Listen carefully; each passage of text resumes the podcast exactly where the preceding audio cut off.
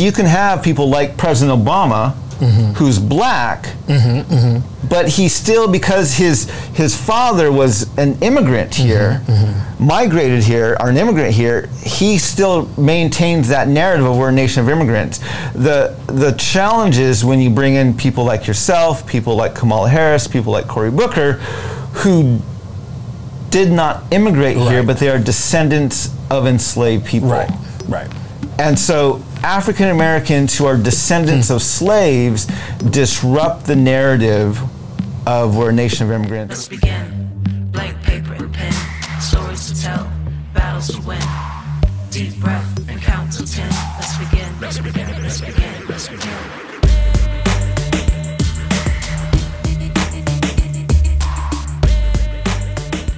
What up, folks? This is Leroy Barber, and this is the Sit Up Podcast. I'm here with my man and number one producer, Andrew Morgan.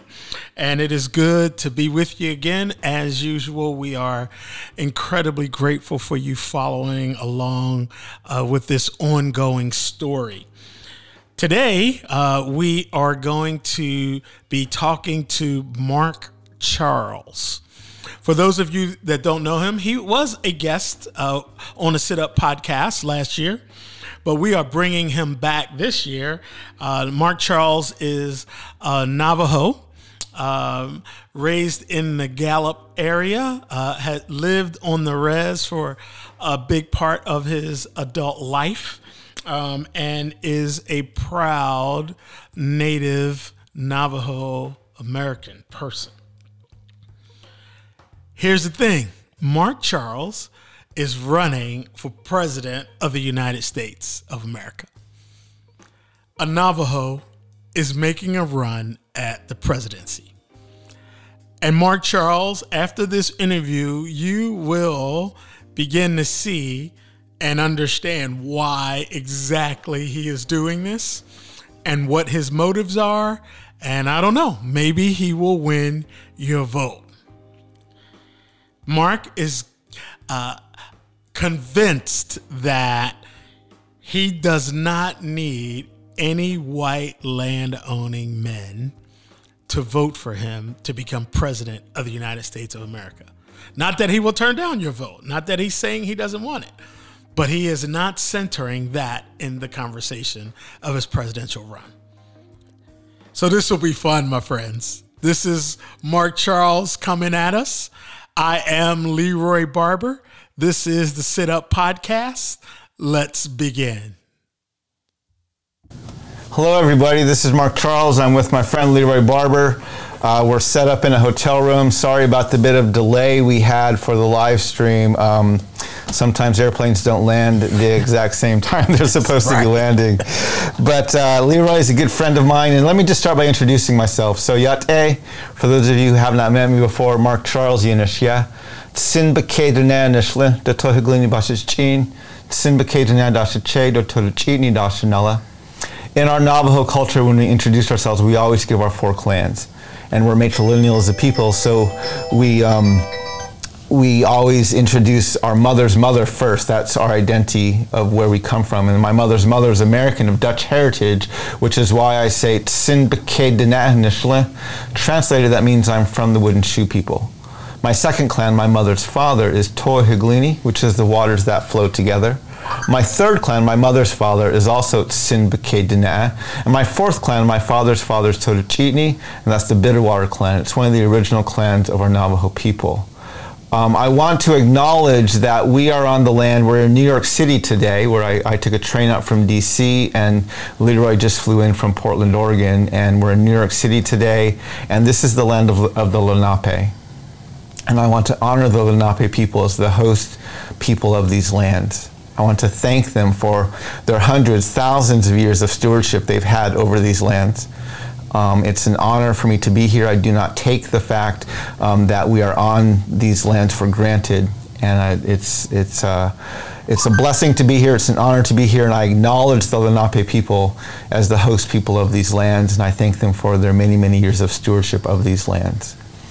I'd like to give Leroy a little bit of time to introduce himself and tell you about some of what he does and uh, introduce some of the conversation we're going to have over the next 45 minutes to an hour uh, regarding this, this live stream.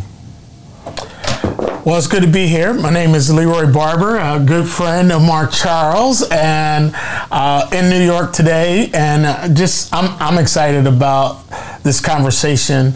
Uh, I am originally from Philadelphia, so I'm a little bit closer to home right now. I live in Portland, Oregon, uh, and uh, spent some time in Atlanta. So I got to shout out all those all those places and uh, yeah, just just just good to do to be here with Mark. And so I wanna I wanna start uh, by uh, I, th- I think the term about us without us is one that is is coming to life right now in this presidential campaign that we are now seeing all of this conversation about the African American vote, the black community, who who's getting their vote, who's not, how what percentage do you have or not have, and you know, you know, one candidate, you know, Biden who was way up, now he's down, and this kind of like we're hearing all these conversations, especially the last debate. Yes, right? yes. The last debate, I mean, it was like all these, all this whole, uh, entire white stage talking about what to do with black people. Yes. Right. And so um, people know you uh, are running for president. Uh, you are not a white person. You are Navajo. Uh, and I think. I think the first question I want to dive into is one, what do you think about all this conversation around the, the black community? And, and I want I, I want to specifically talk about that today because we do have a vote, we have voice, but not representation in to, to so many Yeah. in so on so many levels. So Yeah. And that's my first question. Well, so and that's one of the challenges when, when it comes down to this because when we talk about first in general, we'll talk about people of color, and you'll have uh, Native Americans, African Americans. Um, uh, Asian, Latinx, uh, all these other different demographics, people who are not white, the communities of color um, that exists within the nation. Mm-hmm. And there is a narrative that the nation has that it keeps alive, which is that we are a nation of immigrants mm-hmm. and that na- that narrative is very important because it allows for the mythologies of America to remain intact. If America is a nation of immigrants, mm-hmm. it means that everyone came over here, migrated here, seeking a better life, trying to um, stake out their claim in these lands. And that narrative fits for a lot of the people who are here. There's two demographics that narrative does not fit, and actually it excludes. The first is not just black people, because you can have people like President Obama. Who's black, but he still because his his father was an immigrant here, migrated here, or an immigrant here. He still maintains that narrative of we're a nation of immigrants. The the challenge is when you bring in people like yourself, people like Kamala Harris, people like Cory Booker, who did not immigrate here, but they are descendants of enslaved people. right, right. And so African Americans who are descendants of slaves disrupt the narrative of we're a nation of immigrants, which throws off the, the mythology of this is a nation that values diversity and equality and freedom. And then the other demographic that disrupts that narrative is Native Americans well, right.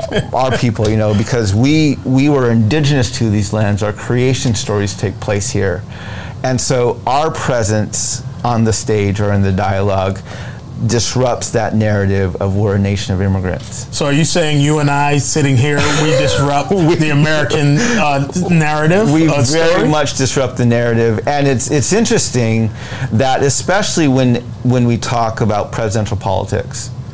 And I've been in a lot of diverse spaces. I've been in the in the majority when I'm with uh, Native communities back on the res or other places. I've been in a minority among among. I've been a minority among minorities, Uh-huh. like when I'm Right, in, in right. other um, ethnic spaces, and then I've been a minority among white spaces. And there, I, I've the last nine months have been fascinating for me because running for president is one of one of the few spaces I've been in. I, I've been in a lot of spaces, it, but running for president is the space most clearly defined for the benefit of white landowning men. Hmm. Hmm. Everything about the process of running for president, whether it's how you get your money, whether it's where you begin your campaigns, mm-hmm. whether it's how you interact with the media, whether it's who owns the media, whether it's who has the money, all these things were constructed to benefit mm-hmm. the white mm-hmm. landowning male getting into and ultimately winning this race.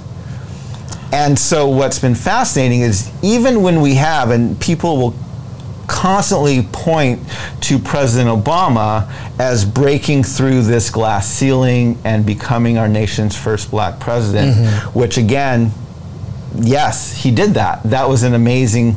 Um, that was that was a very good thing. I'm very help grateful that that happened, but because he was not the descendant of enslaved people, he kept the narrative alive, which is this narrative of exceptionalism, and that this is a nation of immigrants. Mm-hmm. So, so what would you? I, I mean, I, I think that's there's a whole lot to say about how the presence of native and black person disrupts the American narrative, right? Yes. So, but how would you have a conversation with the black community, Yeah. with voters who are black and or African American? Uh, So yeah, so one of the things that I and I do this a lot when I teach. I've been teaching on the doctrine of discovery for a long time, and which is a lot of the basis of why I'm running for president. And one of the things I I like to do when I speak is I like to move the dialogue about race out of the silos that we normally put them in. And so when you look at the way race was constructed, so the black race was constructed um, in part through what's called the one drop rule. Right. Meaning if you have a single drop of African blood, you're black. We had this rule because that that multiplied the number of black people. Um, a one drop rule allowed a white slave owner to rape his female slaves and produce more baby slaves. So the, the, the black race was constructed in a way to multiply the numbers. Hmm, the hmm. American Indian race was constructed in part through what's called the blood quantum rule. Mm-hmm. You're full, you're a half, you're a quarter, you're an eighth, you're a sixteenth, and you're bred out of existence. This construct of race was meant to diminish our numbers. Mm-hmm. The, the U.S. had treaty obligations to Native peoples. Um, our presence disrupts the, the mythology that Europeans and mm-hmm. discovered these lands, mm-hmm. so they mm-hmm. wanted as few of us as possible. Right.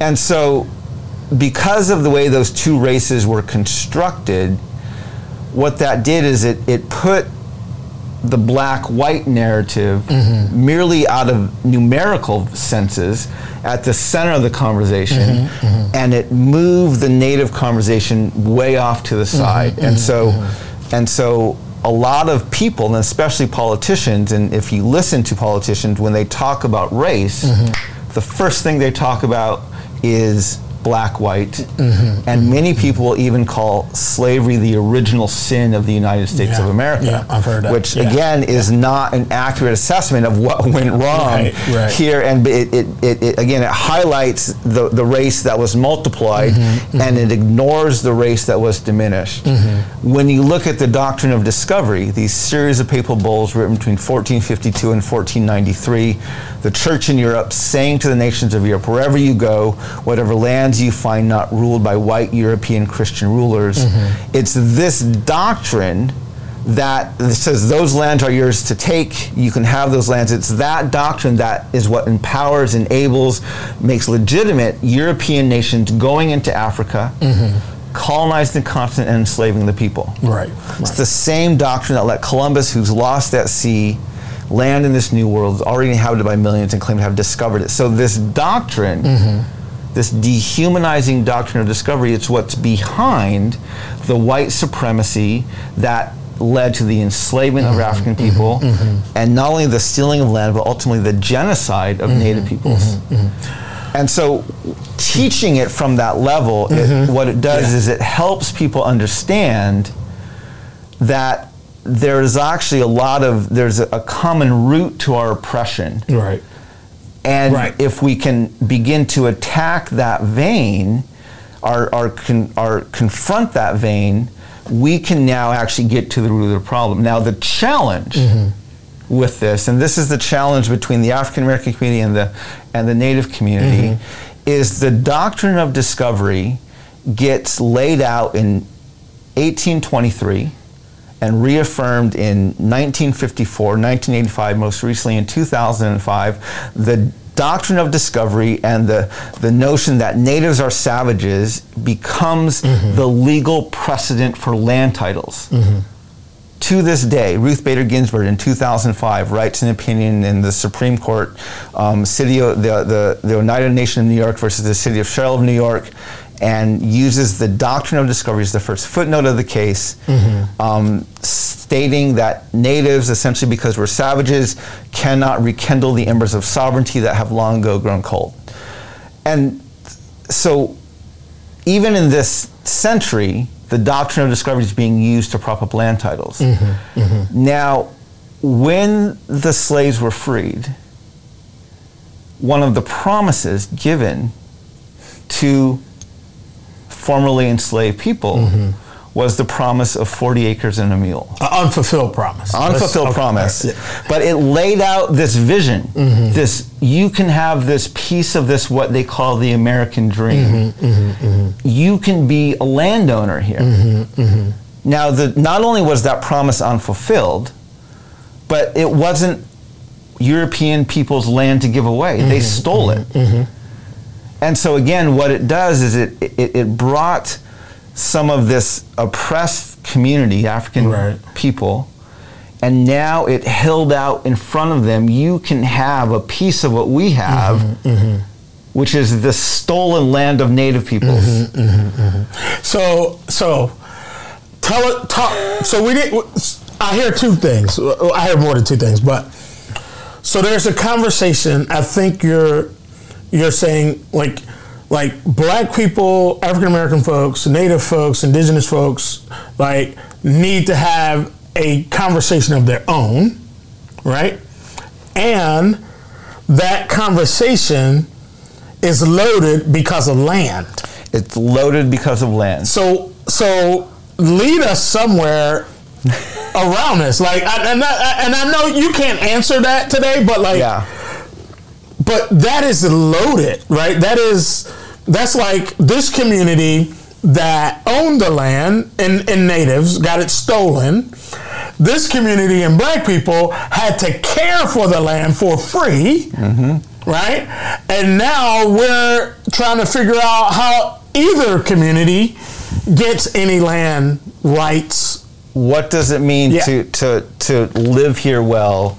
I don't want to use the word prosper. What does it mean to, to live in these lands well with this history? And this is one of the reasons why the doctrine of discovery and native peoples are so marginalized. Mm-hmm. Mm-hmm. I had a conversation on a podcast last week about some of these issues, and because the majority culture mm-hmm. can summarize African American oppression mm-hmm. down to labor, Right. Hmm. which Interesting. uh, begins to allow them to possibly be able to quantify it. Mm-hmm. Mm-hmm. The number of people enslaved, the length of their enslavement multiplied see- by I see where you're hours, you can. Yeah, almost yeah, quantify yeah, yeah, yeah, I a number. Yeah. When you reduce it not down to the dehumanization, Mm-hmm, but down to we stole this labor from you. Mm-hmm, Now, the summary, and I'm not saying that's accurate, Right. but this is what You're saying that's to, to do that's the math, Yeah. that's how you would do the math. uh-huh, Uh-huh. Because the other math, which is we treated you as animals, Right. there's no price for that. Right, right, right. So to begin to quantify Uh-huh, uh-huh. it, you re, you summarize it and reduce it down merely to labor. Mm-hmm, Native peoples, again, we were genocide was enacted against Mm-hmm, us, but an entire continent was stolen. Mm-hmm, And so, even the thing they might be able to use to summarize Right. that oppression, Uh-huh. which is the value of the land, you can't even begin to place a value on it. Sure. It, it's not even you can't even come up with a number. I love the fact that you know the the the, the Lakota people tried to teach this to the country when the the United States of America stole the Black Hills. Mm-hmm, mm-hmm. They stole these lands from the Lakota people, and then they they engraved the faces of some of their most genocidal presidents, Abraham Lincoln, onto these hills. Mm-hmm, mm-hmm. Later, when they realized they might not have done acted very wisely, mm-hmm, they offered to pay Uh-huh. the Lakota people for these hills. Right, right, right. And the Lakota people said, it's not for sale. There is literally hundreds of millions of dollars sitting in a trust fund that the Lakota people are not touching because they said, no, these lands are not for sale. You can't buy them. You can't pay them off. And so they haven't spent a And there's, it's, it's nothing's happening. And so Wow. again, so this is the challenge: is Yeah. when when prosperity, when capital Mm-hmm, is based on land, yeah, now suddenly what it does is it it it it requires this one Mm-hmm. group of people to constantly be at the at the bottom of the Mm-hmm. of the mm-hmm. oppression. Mm-hmm. And I, I, I don't want to make it into an oppression Olympics but when you you know there's uh, there's people talk about what they would call proximity to whiteness. Mm-hmm. So if white landowning Christian male is the epitome, epitome of humanity. Okay, or the, it- it's the pinnacle of humanity in the white supremacist worldview. A white landowning Right, Christian male. right, okay, right, right. so everyone else can gain avenue into that through Mm-hmm. proximity. You are not white, but you are male, Mm-hmm. and you are a Christian, and if you work hard, you can own some land. right, right. So there's one glaringly There's a- uh-huh. uh, omission, which is Right. you're you're not white, but Right. Mm-hmm. all these other ways, you're male, you can be Christian, and you can be a landowner. You have access in. If I live on the reservation, okay, Mm-hmm. I can. I'm I'm a male, but I'm not white. If I'm on the reservation, because those are trust lands, I can't be a landowner, No equity in that. but I can be a Christian if I reject my culture. I could poss- I could be a Christian. And so I have two, maybe three avenues into uh-huh, uh-huh. that. Uh, women of color, they're not male, Right. they're not white. If they work really hard, they can be landowners and they can be Christian. The group of people at the bottom, Yeah. no access into the system. Mm-hmm. Native women living on reservations. Wow. They're on a reservation, so they they Can't own um, the land. they can't own the land. They're natives, so they're not white. They're um, they uh, if they're on the reservation, there's a good chance they're mm-hmm. traditional mm-hmm. Mm-hmm. and not um, a Christian. And because they're on a reservation, they can't own land. And so they have no access into the system. I'm wearing my hair in a in a CA tied with red yarn. And the reason I do this is to remind myself, even when I pray and I, I'm tying my bun and I pray, about the crisis in any country which is missing and murdered indigenous women and girls. Yeah, yeah. Where hundreds, thousands of indigenous women have gone missing, been reported murdered. Not only have their cases not been closed, mm-hmm. but in many cases they haven't been opened. Mm-hmm. And again, this is the this is the demographic that has the least or no proximity to whiteness, no avenue Right. into the white landowning Christian mm-hmm. Mm-hmm. male.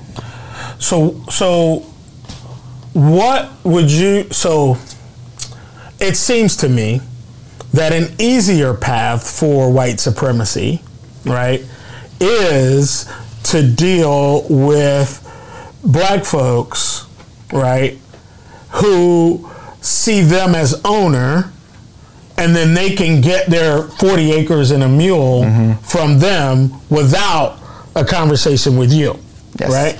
And, and I'm talking in generalities, ob- ob- obviously. So are you are you are you saying now? And, and again, I want to get back to this uh, um, about us without us, right? So are you?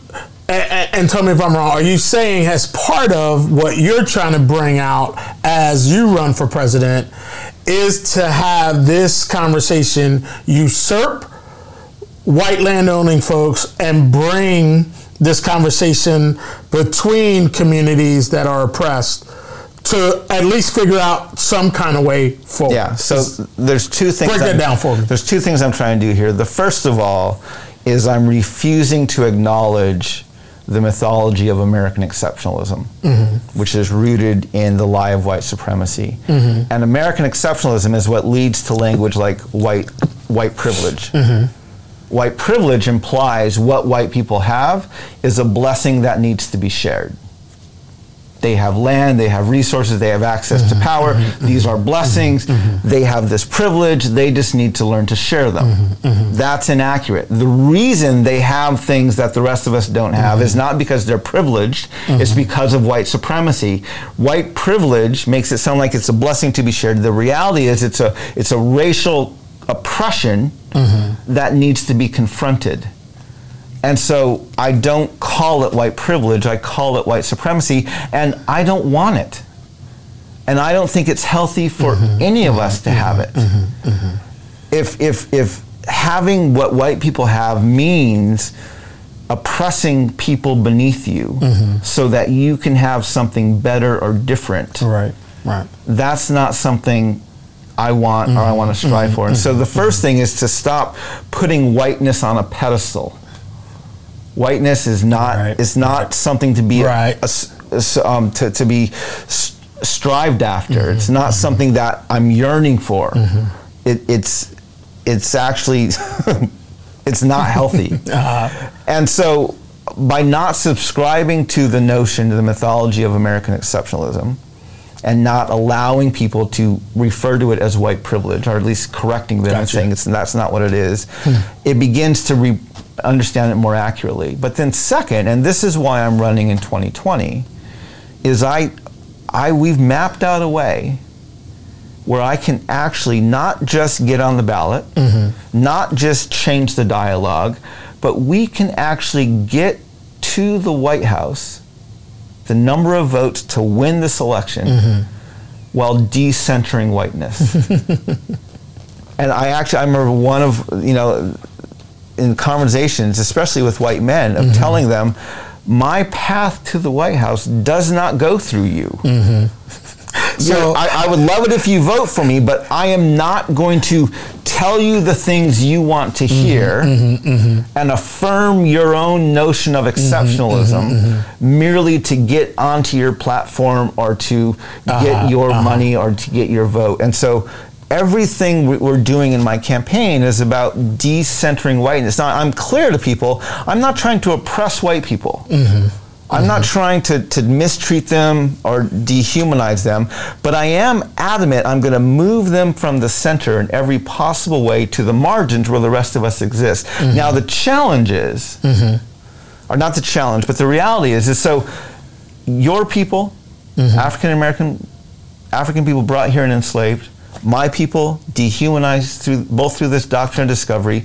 We understand this dehumanization and we've been mistreated, our people have been mistreated, and we see that oppression. The challenge is, is on a level, whiteness is a dehumanization as well. Mm-hmm.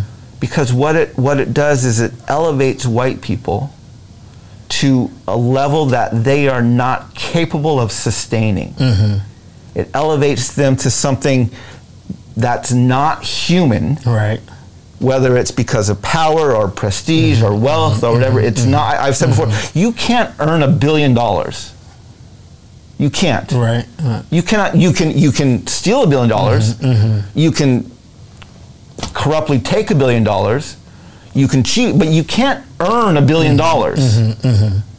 To get a billion dollars, you have to find a way to underpay a certain group of people and to cheat another Wow, certain, like you, you, you can't earn a billion dollars. Uh-huh, uh-huh, uh-huh. It's just it's not possible. You your your labor is Uh-huh. not that valuable. You have to find a way to underpay people, to cut people out of this thing, and to, To you, work, You can't work earn it. around. Yeah. Wow. And so, and so, and so, what white supremacy does is it puts white people in this unsustainable mm-hmm, mm-hmm, mm-hmm, space, which is not human. So, oftentimes, if we have white people up here and, and people of color down here, we think the goal is to be up here. Uh-huh, uh-huh, uh-huh. That's not true. This is not a sustainable place to live or to have your reality. So, yes, we probably have to lift up people of color out of the oppressive state that they're in, but we also have to lower mm-hmm. the space where white people are into uh-huh. a space where we all can just be human. Uh-huh, uh-huh. If we try to get up to where white people think they are, mm-hmm. that's not a sustainable space. That's not a space where humans can occupy. Uh-huh. Humans can occupy that space. That's cool. That's and good. so if mm-hmm. we can't all be billionaires. uh-huh. You can't earn a billion dollars. Right. It's you have to oppress somebody to get that much money. So so I could I could I could I could hear the, the bells going off for people as he's talk. Right. So you you just said I gotta go back to this. You just said I I figured out that I can actually get elected president decentering whiteness counting on just people of color. Yes. Yes. And you've done that work. So, Native people. You know people are going, what is this guy? I've been about?" campaigning for nine months Uh-huh. Native peoples. Native peoples, and to be to become president as an independent, I'm running as Mm-hmm. an independent. You need signatures in all 50 states. We looked at the number of natives over the 18 in the last census, 2010. Mm-hmm. We compared it. This was early on in my campaign. We compared that against the number of signatures required in the 2016 mm-hmm. election cycle, mm-hmm. which is the only numbers we had fully for. We're barely getting the, all the final numbers for 2020 we found in every state the number of natives over 18 exceeds the number of signatures required. So Indian country alone can get has you the on every potential to put me on the ballot in all 50 states. So that doesn't get me elected. Right. Now, when people hear my message, African Americans, Latinos, Latinas, um, Asian Americans, uh, women, LGBTQ, Native peoples, a common experience, women, a common experience all of people, well, many people have when they hear me speak, is they can identify the moment when they realize at a very deep level that we, the people, did not include them. Hmm. Whether it was in, in elementary school, in mm-hmm. college, in their mm-hmm. first mm-hmm. job, in a relationship, everyone who's been marginalized has this experience where they realize this system was not built to include them. Hmm. that large group of people Uh-huh. is finds my campaign attractive, and there's enough people there to bring that message to the national level. But that still doesn't get me elected. Uh-huh. The group of people. Well, so the so then there's media. Well, no, no, we'll do votes first. So votes Right. the number of votes to get into the White House, again, just people from the margins Uh-huh. isn't enough. Uh-huh. Millennials are the largest voting bloc in the country. They Right outnumber now. boomers. Yes, they outnumber boomers. Uh-huh. And millennials across racial lines Mm-hmm. have been screwed economically. They were told, go to college, Mm-hmm. get a good education, you'll get a good job. They went to college. While they were in college, we changed the rules on them. Mm-hmm. We jacked up education prices and we changed lending. And so they came out of college with tens of thousands of dollars in debt. And there were no jobs. Uh-huh. Uh-huh. So they're they're they're you know there's teaching adjunct at some community college for 350 bucks Mm-hmm, a class. There's no jobs. But they're creative. They're Mm-hmm. driving the gig economy. They're buying cars by driving for Uber. They're affording houses by Right. by by renting their bedrooms out on Airbnb on the weekend. You know, they're they're running the gig economy. Uh-huh. They're they're freaking out Wall Street by investing in cryptocurrency. You know, they're they're decolonizing the system, and they have an inherent value for pluralism. Mm-hmm, Now they're terrified of becoming their parents. Millennials Uh-huh. are the first generation born to parents who felt the full freedom of interracial marriage. Mm-hmm, mm-hmm, mm-hmm, the LGBTQ and the and the and the the, the freedom of, of people who do not define Fit themselves the- in the yeah, binary yeah, yeah. way have grown more able to express who they are mm-hmm, mm-hmm, mm-hmm. in the last 20, 30 years. And millennials fully embrace that. So while their parents are at the Supreme Court fighting for the right to not bake cakes for people they theologically disagree with, millennials are just like, cool, myself or even my friends can marry the people they actually love. They're terrified of becoming their parents. Now, I haven't done the actual stats, but I'm willing to bet that outside of the one the majority of wealth in our nation is owned by boomers. and in the Uh, last, yeah. in, in the uh, investments, mm-hmm, land, mm-hmm, mm-hmm, Yeah. retirement Yeah, savings, absolutely. the majority of wealth Right. outside the one percent is probably held by boomers. Right. And in the last tax reform they passed Mm-hmm. 2 years ago, boomers laid a trillion dollars worth of debt onto millennials. But they did something very shrewd, which is they lowered inheritance tax. Hmm. And so millennials right now, Will one inherit. of one of their only the reason they're not part of the political discourse Uh-huh. is because their only financial asset is their debt. They don't own anything. And so they're being ignored politically. Interesting. And so, but because of what they happened in last tax reform, in the next 10 to 15 years, as boomers die off, there's going to be a massive transfer of wealth mm-hmm. from boomers to millennials. Mm-hmm. Wow, that'd be And I tell, and so millennials right now, they are decolonizing the system. right. They're not joining political parties. They're not joining denominations. They're not working for corporate America. Mm-hmm, mm-hmm. they're like, you guys are all divisive and colonial, and they're passive aggressively decolonizing Mm-hmm, the world around them. And this is across racial lines. You have nearly as many white millennials as you have millennials of color Right. drowning in debt because of what happened right. in, in education. And so I tell them, we have 10 years. Uh huh. And if if we don't make systemic change in 10 years, Uh-huh. The moment you get the wealth from Right. your parents, Right. you will now become them because now you will need these white supremacist, racist, and sexist institutions to prop up your wealth. Uh-huh. Right. Right. Right. This motivates millennials to get engaged. Now, the group that gets us publicity, Mm-hmm. okay?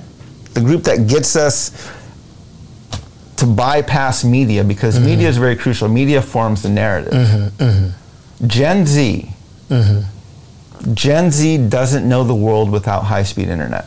Right. Yeah. Proximity means nothing to them. Physical mm-hmm. proximity. They are they virtually network with their friends and, and people all over the globe. Mm-hmm. Now, if millennials understand they've been screwed economically, mm-hmm. Gen Z understands they've been screwed environmentally. Millennials are passive aggressively decolonizing these systems that we have. Gen Z is like, oh, hell no. Mm-hmm. They are using their ability to network globally to raise issues up to the forefront. They organized a global climate strike just a few months ago right, right, without going through the networks, without asking their parents and white landowning men permission to talk Uh-huh, about these uh-huh. things. Uh-huh. Uh-huh. They have social networking. Mm-hmm. Virtual networking is the air that they breathe, Mm-hmm, and they're freaking the world out because of their ability to, to connect and to get their message Mm-hmm, out without going through these these lines of communication right, right, established and controlled by white landowning men. And so if we can get millennials on board through the environmental crisis or through the, the economic crisis, and we can get Gen Z on board through my environmental policies, then not only do we have the numbers mm-hmm. to get them, but one of the reasons I'm running in 2020 is because even today, you can have a global audience mm-hmm. for the price of a library card and some of your privacy. Right. Yeah. You can have a global audience. Yeah, absolutely. Yeah. You have to know how to do it, but you can mm-hmm. Mm-hmm. actually do it. And mm-hmm. that window is not going to remain open. I promise you, white landowning men are going to find a way to meter that and close that. And they'll uh, do it in the name of privacy and Right, safety and blah, right, blah, blah. But right. they will find a way to control that. But at the moment, it's not. And so there is the potential, if we get Gen Z on board, that we can get national, even global mm-hmm. media and exposure mm-hmm. Mm-hmm. without paying. I mean, Michael Bloomberg is $300 million in advertising already. Wow. So you, so here, so uh, you're saying millennials, Gen Z, POC, right? People And other marginalized communities. and marginalized communities, right? Can band together to decentralize whiteness to put whoever they want to put in the White House. It's possible. This is why I'm running as an independent, mm-hmm. and this is why I'm running in 2020. Mm-hmm, mm-hmm. Because I think there is an actual path that lets us get to the White House. So, what are you? What are you? And we got to do this again so that folks can hear your hear some of your policy stuff. Um, so, let's let's wind it down. But I want to. I'd like to wind it down with maybe an invitation. Right? You you uh you just I think I hear you put out an invitation that you you don't want to have this conversation about communities of color. You want to have it with communities of color. Yes. And so that invitation is out there, right? So if you're a part of the African American community, if you're a part of the Asian diaspora community, if you're a part of, like, if you're Native, uh, if you're Latinx, Latino, Latina, you want to talk. Yes, and I, I want to help people understand how so much of the oppression in this nation stems from this doctrine of discovery, this, this mythology of American exceptionalism, this lie of white supremacy. And again, if we can stop fighting these battles in silos mm-hmm. and begin to, to actually understand what connects these mm-hmm. challenges mm-hmm. that we're all facing. And again, it's not about oppressing and just giving to white people what they gave to many of us. It's remembering their humanity as mm-hmm. well. Mm-hmm. Mm-hmm. I don't want to mistreat them. I am adamant I'm going to decenter them. And so, again, I just want to be, I want to live in a world Uh-huh. where we don't have a group that's superior and a group that's. I want to live in a world where we learn and are able to treat everyone as human. Nice. And I think we have an opportunity right now. Again, in his last State of the Union, President Obama was talking. He was lamenting the divisiveness that he experienced while he was in office. Mm-hmm. As a black man sitting in an Oval Office that was literally constructed and constitu- constitutionally protected for white landowning men. Mm-hmm. And he ran into all kinds of Right. divisiveness and roadblocks Right, right. from the things he was trying to do. And he was lamenting that in his final State of the Union. Mm-hmm. And he was talking about the need in our nation to have a new politics.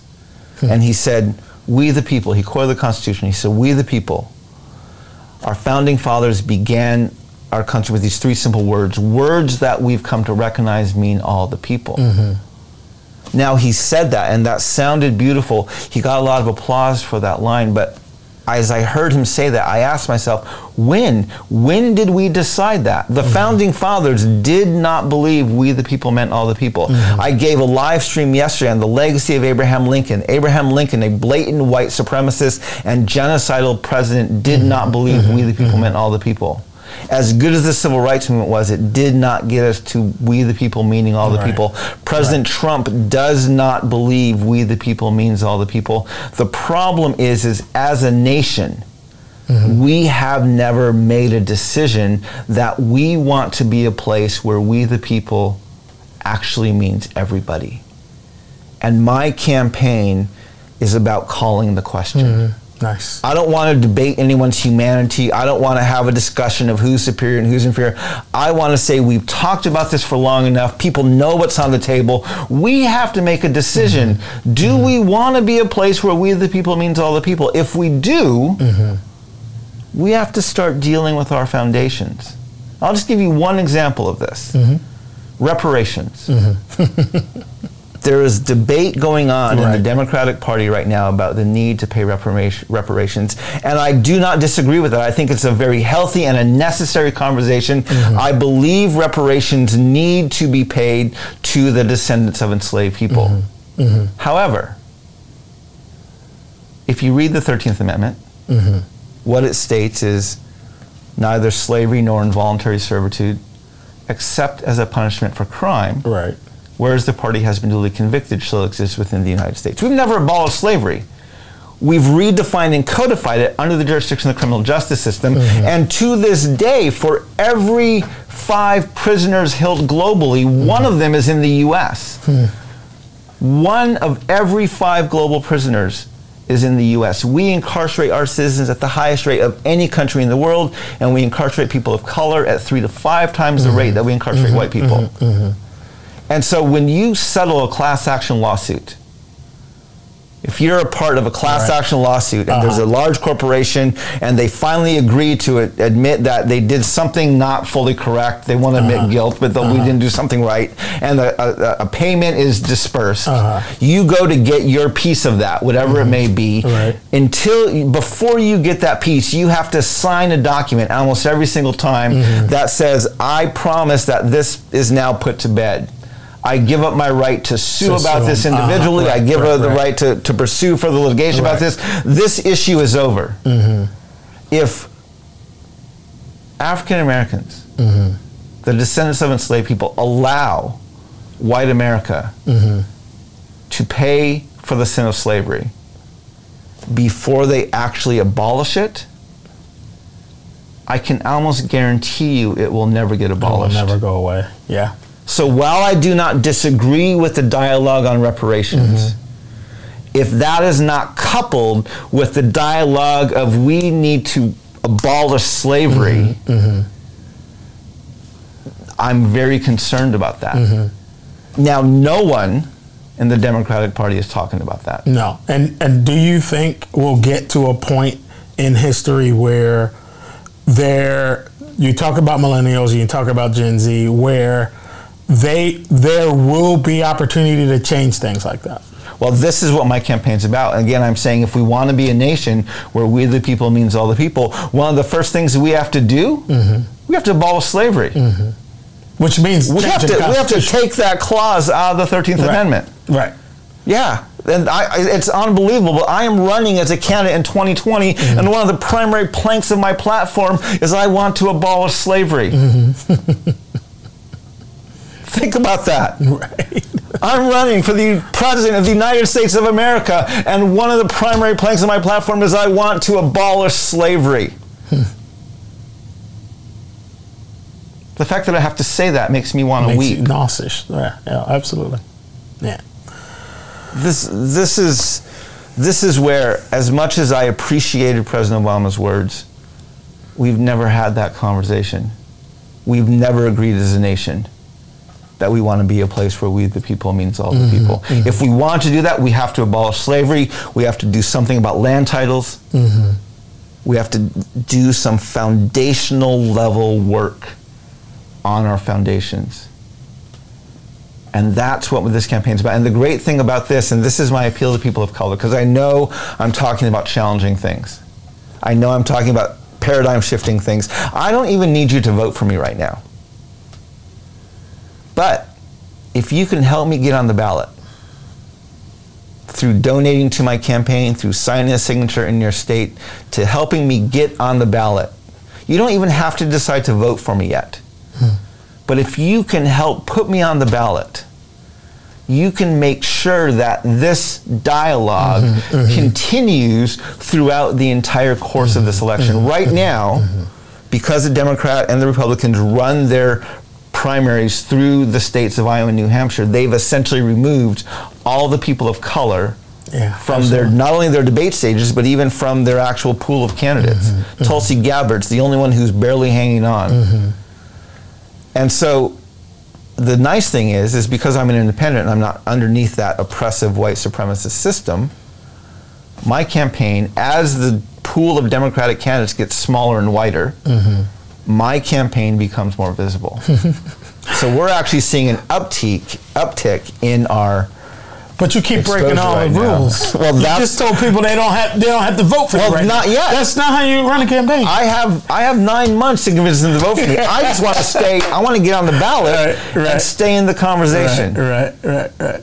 No, I, I, I, I'm saying it facetiously that that people need to know that you're serious about the things that you're talking about, Yeah. right? And so I, I, I admire that, and I think um, I think folks, if you want to keep this conversation going, um, talk with Mark Charles, get him on the ballot.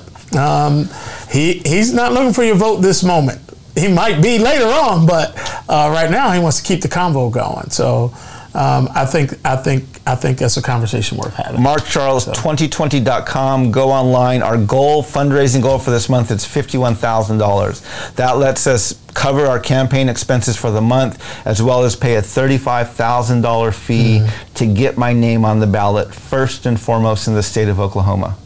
Very a state that has 39 native nations represented in it a state that that that is very significant for Indian country. And then we're also working on getting me on the ballot in Utah and in Oregon right now. Uh, Oregon, uh, Oregon. I Hey. can, I can get on the ballot. If I have a rally with a thousand people and we get signatures I can get on the ballot in the state of Oregon for a thousand right, y'all hear that. Oregon? A thousand folks at a rally, we get Mark Charles on the ballot. That sounds like some work we can get done. So this Thanks, is man. what we're doing Thanks for letting me come on uh, uh, and uh, speak to your audience and, Yeah. and sit through uh, a conversation with you. I appreciate it. I hope to have you on more. I love the dialogue, and I want to I want to continue having this kind of conversation. So, thank you, Larry Barber. Thanks, for uh, re- for being a part of this discussion. Thank you, everyone, for joining the conversation. Live life like you know the clock's ticking. On your mark, get set, ready. Let's begin. Let's begin. Let's begin.